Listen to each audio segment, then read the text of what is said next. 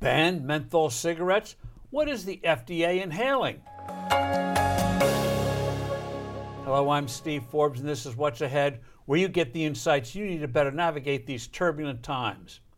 The Food and Drug Administration is proposing rules to prohibit menthol cigarettes and flavored cigars.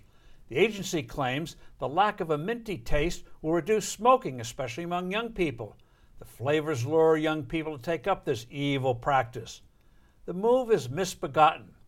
Prohibition of liquor a century ago was a disaster, and this kind of prohibition will spawn similarly toxic responses, namely, an explosion of illicit activities and disrespect for authority.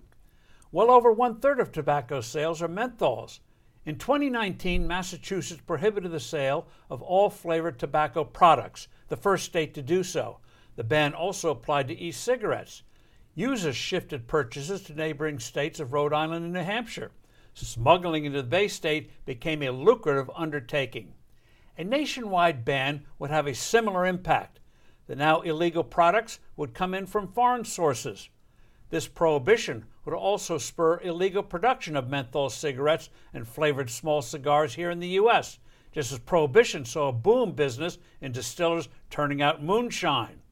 Such a barring of flavors will mean the making of unsafe products as well, the menthol equivalent of bathtub gin. And talk about disproportionate impacts.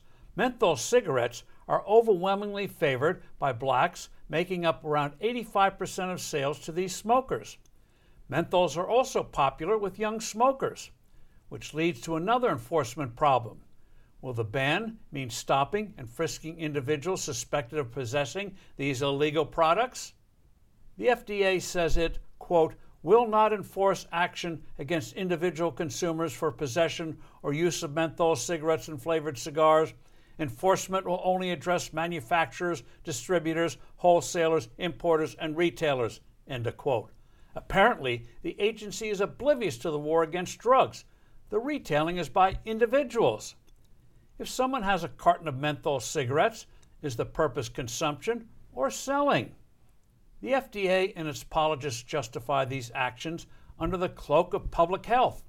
But what they're doing here is bereft of common sense. It is glaringly counterproductive to their alleged goal. Yet the FDA seems firmly on the road to actually try to ban someday cigarettes the way the U.S. banned booze a century ago. FDA Commissioner Robert Califf says he is in favor of limiting the amount of nicotine permitted in a cigarette, a tobacco version of near beer. The incoherence of these efforts was exemplified by Los Angeles, where the city council passed a ban on flavored tobacco and vaping products, but exempted flavored tobacco used in hookah lounges. Message to the FDA back off.